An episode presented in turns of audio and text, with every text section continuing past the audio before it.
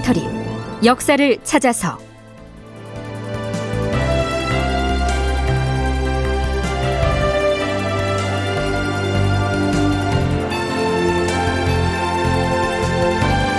제 975편 아 이순신. 극본 이상락 연출 최홍준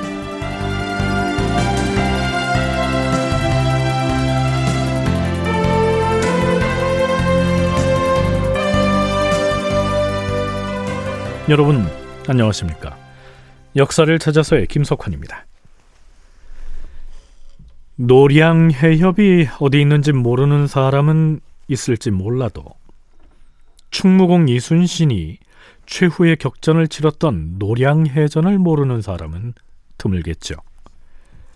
요즘의 행정구역으로 치면 노량해협은 경상남도 남해군 설천면 노량리와 하동군 금남면 노량리 사이에 놓인 이 좁은 바다를 일컫습니다. 물론 지금은 남해대교로 연결돼 있죠. 선조 31년에 해당하는 서기 1598년 11월 19일 새벽 그 노량해협 일대에서 치열한 전투가 벌어집니다. 자, 그 전에 조명연합 수군과 일본 수군이 포진한 모양새는 이러했습니다. 외교성에 고니시 유키나가를 구원하려고 사천, 울산, 부산 등지를 출발한 500여 척의 일본 군선들은 순천 쪽을 향하여 진격해왔다.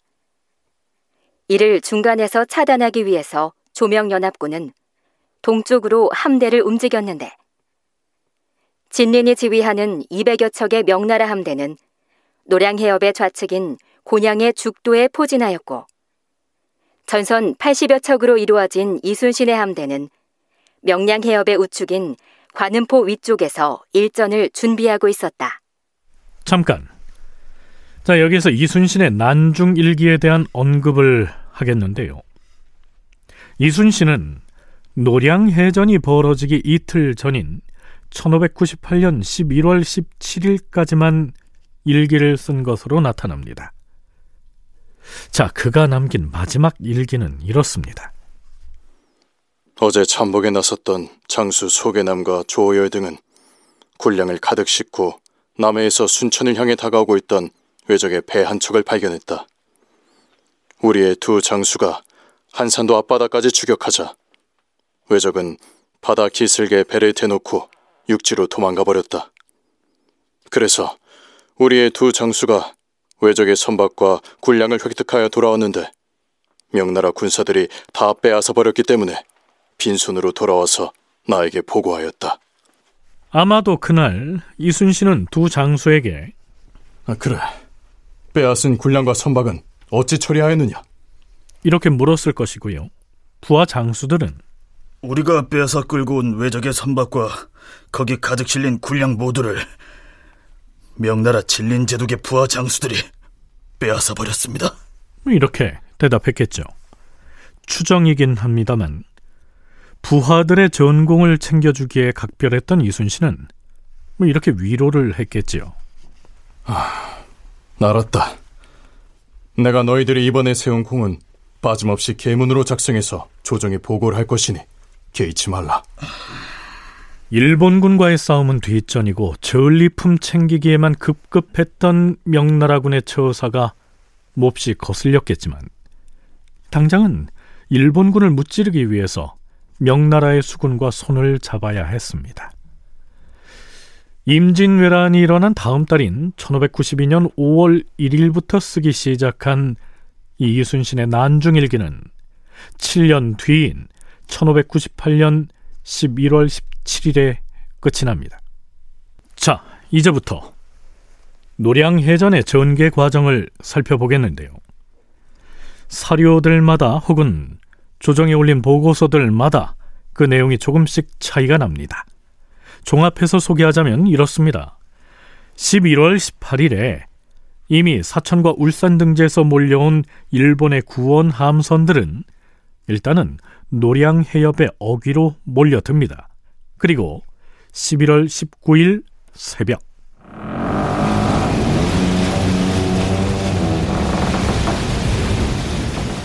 아직 어둠이 가시지 않은 새벽 시간에 일본군 함선들과 조명연합군의 함대가 해상에서 맞닥뜨려 대치합니다.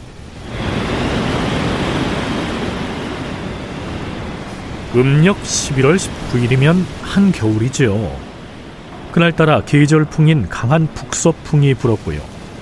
조명연합수군은 바람을 등지는 유리한 위치에 포진하고 있었죠.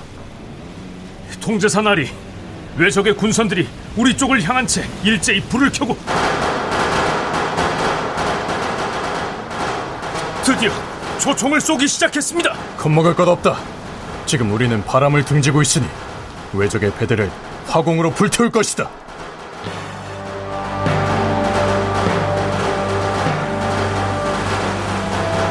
나리, 우리 수군 병사 몇 사람이 조총에 맞아 쓰러졌습니다. 물러서지 마라. 북을 울리고 총통을 발포하라.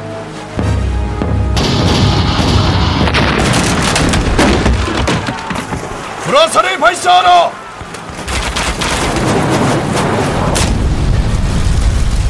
이때 명나라 수군 제독 진린의 수군들도 이순신 함대와 연합해서 일본의 군선을 향해 불화살을 쏘기 시작합니다.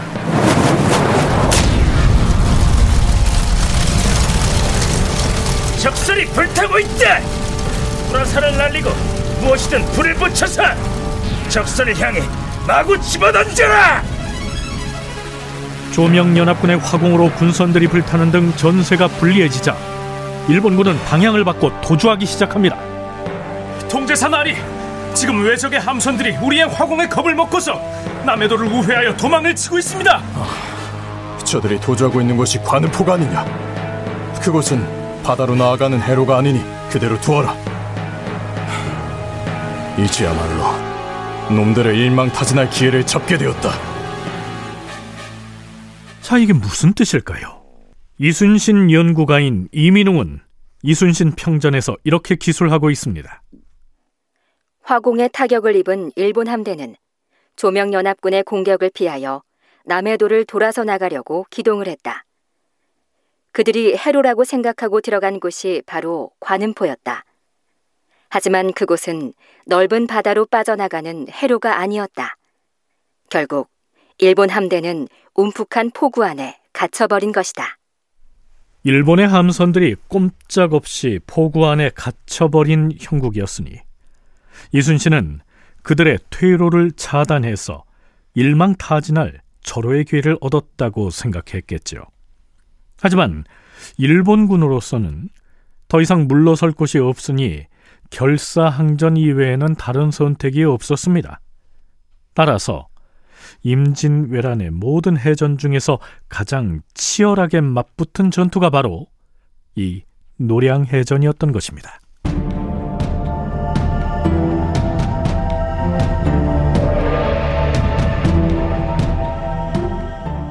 자, 이제 관음포에 갇혀버렸다는 사실을 깨달은 일본군은 그곳을 빠져나가려고 필사의 항전을 전개했고요. 일본군과 조명연합군 사이에 일대 혼전이 벌어지지요. 숙종대 편엔 편년체 역사서인 조야 첨제 등을 참고해서 당시의 전투 상황을 살펴보면 이렇습니다.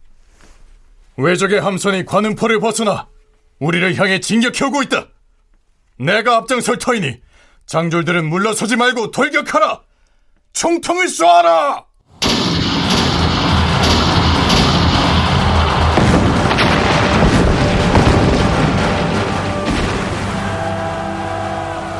이순신의 군사가 적선 50여 척을 공격하여 깨뜨리고 왜군 200여 명을 쓰러뜨리자 명나라 제독 친린도 군사를 독려하여 사천에서 몰려온 왜적들을 무찔렀다.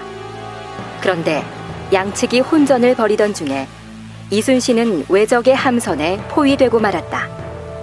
그러자 제독 친리는 우리나라의 판옥선으로 옮겨 탄 다음 조선의 통제사가 포위되었다.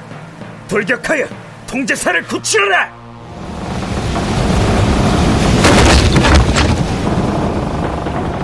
포위망을 뚫고 들어가 이순신이 탄 대장선을 구원하였다. 그런데 잠시 후에서는 진린제독이 탄 배가 포위되었고 진제독이 위험하다. 포위망을 뚫고 돌격하라.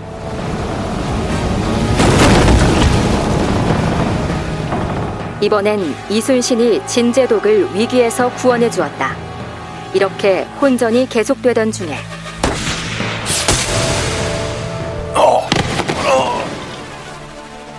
통제사 이순신은 적선으로부터 날아온 유탄에 맞아 쓰러졌다. 아버님! 아버님! 숙부님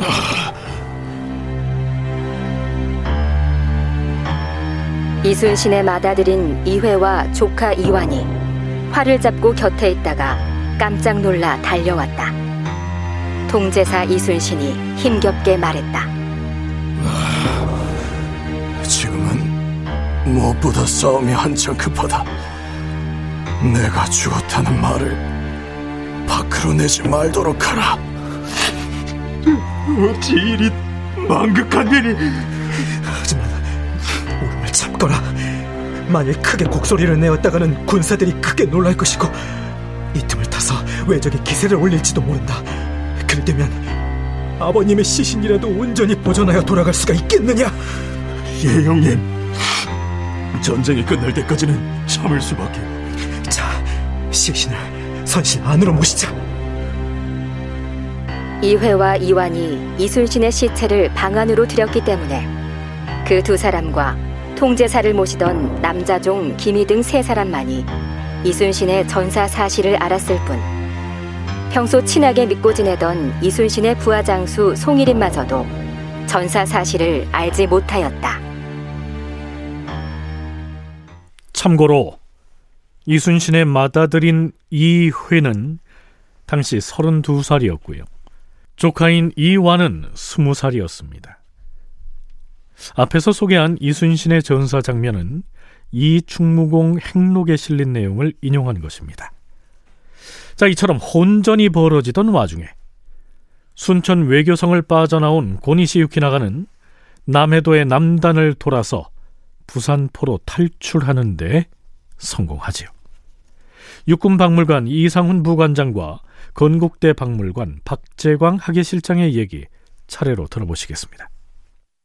주로 불화살이라든가 이런 걸로 해서 일본군 배를 태우고 뭐 이렇게 작전을 하게 되는데 일본군은 뒤쪽으로 후퇴를 하면서 빠져나갈 수 있는 데가 있으면은 저항이 좀 덜 했겠지만 입구를 막고 싸웠기 때문에 그곳을 돌파해야 됐거든요. 그래서 이제 그 이순신과 등자룡이라고 하는 이런 그 순회급 장수들이 전사할 정도의 격렬한 해전이 벌어지는 것이 마지막 노량 해전이라고 할 수 있습니다. 그렇게 어 열심히 결사적으로 이제 그 날이 새는 동안 한밤중서부터 날이 새는 동안 이제 어 새벽에 여명과 함께 이제 불길에 따라서 훤히 일본군 배들이 이렇게 타오르고 있는데 있, 있는 동안 고니시 유키나가는 뒤에 와서 협격할 생각을 아니 안 하고 자기들은 이제 그냥 바다로 그냥 빠져나가서 일본으로 도망가게 됩니다.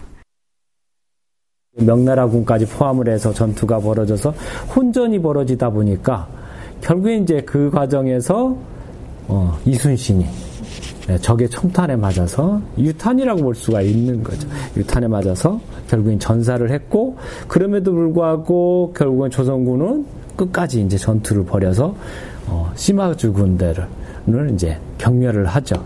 근데 이제 그렇게 이제 순천 외교성을 포위하고 있던 해상 봉쇄를 하고 있던 조선군이 노량에서 결국 이제 관음포 쪽이죠. 그쪽에서 시마주 군대와 싸우는 틈에 어, 순천 외교성에 있던 권희 씨는 이제 원래 이제 해상을 통해서 빠져나가 버리는 이제 그런 형태가 되었다라고 할 수가 있습니다.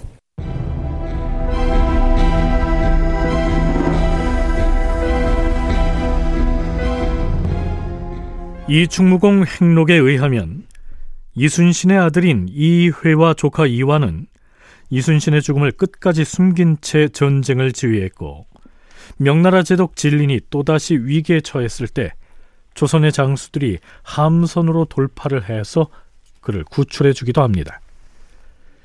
노량해전은 11월 19일 정오 무렵 조명연합군의 승리로 끝이 납니다. 물론 일본군의 반격으로 적잖은 희생자를 내기는 했지만요.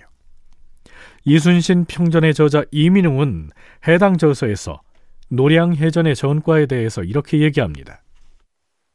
조명연합군은 노량해전에서 일본 군선 200여 척을 분멸하였고 납포한 군선도 100여 척이나 된 것으로 기록에 나타난다. 또한 군선에 탔다가 희생된 일본군은 1만 5천 명에서 2만여 명은 되었을 것으로 추정한다. 조명연합군이 대승을 거뒀다는 얘기지요. 자, 그렇다면 이순신과 함께 노량해전의 승리를 이끌었던 명나라 제독 진리는 이순신의 죽음을 어떻게 받아들였을까요? 이 충무공 행록에는 이렇게 기술되어 있습니다. 전투가 끝난 뒤에 명나라 제독 진린이 배를 저어서 이순신의 시신이 안치된 대장선을 향해 다가왔다. 그는 큰 소리로 이순신을 불렀다. 통제사! 통제사! 속히 나와 보시오! 우리가 외적을 모두 쫓아내고 대승을 거두었어요! 통제사! 나오지 않고 무엇을 하는 것이오? 그러자 조카 완이 가판으로 나와서 울먹이며 대답했다. 대인, 통제사께서는 저의 숙부님께서는 돌아가셨습니다. 뭐라? 통제사가 전설을...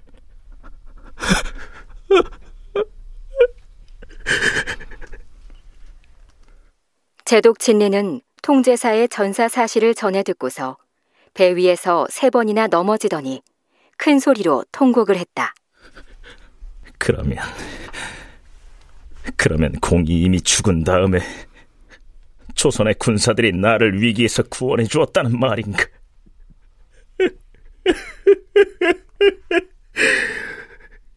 이 공은 죽은 뒤에도 나를 구원해 주셨소이다. 진제독이 연신 가슴을 치면서 한참이나 울었다. 그 후 제독의 군사들은 끼니 때마다 모두 고기를 내던지고 먹지 않았다. 자, 그럼 여기에서 이순신의 마지막 장면을 다시 상기해 볼까요? 영화나 드라마에서는 이순신이 마지막으로 이런 말을 남긴 것으로 극적인 구성을 하지요. 나의 죽음을 적에게 알리지 말라. 정말 그랬을까요? 육군박물관 이상훈 부관장은 이렇게 얘기합니다. 세상에 적에게 그 자기 죽음을 알려주는 그 멍청한 지휘관이 어디 있겠습니까? 그래서 그건 아니고 거기에 나와 있는 대로 하면 전쟁이 급하니 예, 전쟁이 급하니 나의 죽음을 알리지 말라 이렇게 얘기를 했다는 것인데요. 그 자리에서 했는지 안 했는지도 이제 후대감 스토리가 조금 달라지죠. 그 당시를 기록한 실록에 의하면 주위에 있는 군관한테 얘기했던 것으로 되어 있는데 후대는 조카한테 얘기한 것으로 이렇게 바뀌죠. 그래서 이것이 이제 어쨌든 간에 주위에 있는 사람들한테 계속 전투가 이루어지도록 그것은 얘기를 하고 죽은 것으로는 그 전사를 한 것으로는 생각이 됩니다. 어, 어쨌든 그 전쟁의 하이라이트에서 어, 이순신의 지휘하고 관계없이 전투는 계속 이어졌고 어, 노량해전은 승리의 전쟁으로 이제 끝났던 것 같습니다. 이순신이 죽었고 7년 동안 끌어오던 전쟁도 막을 내린 것입니다. 다큐멘터리 역사를 찾아서 다음 시간에 계속하겠습니다.